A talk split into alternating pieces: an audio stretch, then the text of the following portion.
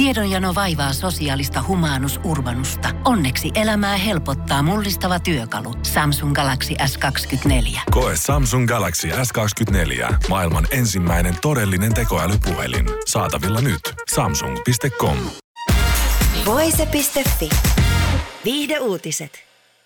Työn ja äitiyden yhdistäminen on vaikeaa ja sen myöntää myös Rihanna. Tasapaino on lähes mahdotonta.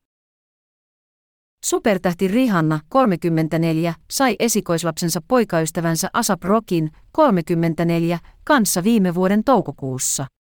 Pieni vauva pitää kenet tahansa kiireisenä, mutta äitiyden lisäksi tähdellä on ollut myös paljon muitakin töitä paiskittavana.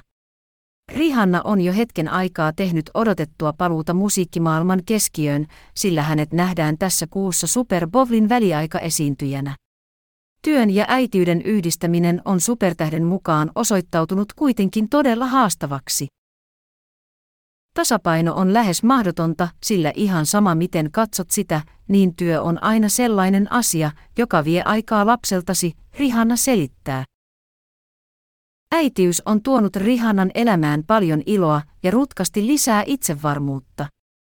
Rihanna onkin sanonut, että äitiys inspiroi häntä tarttumaan myös Super Bowl-testiin.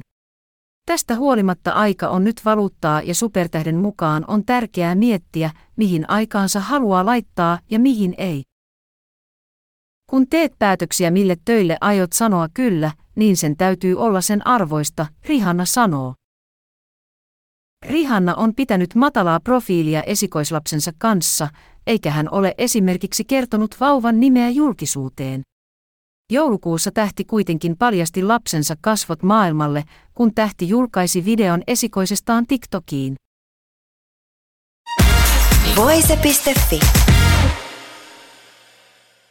Pohjolan hyisillä perukoilla humanus urbanus on kylmissään. Tikkitakki lämmittäisi. Onneksi taskusta löytyy Samsung Galaxy S24. Tekoälypuhelin. Sormen pieni pyöräytys ruudulla ja humanus urbanus tietää, mistä takkeja löytää. Pian ei enää palele. Koe Samsung Galaxy S24. Maailman ensimmäinen todellinen tekoälypuhelin. Saatavilla nyt. Samsung.com.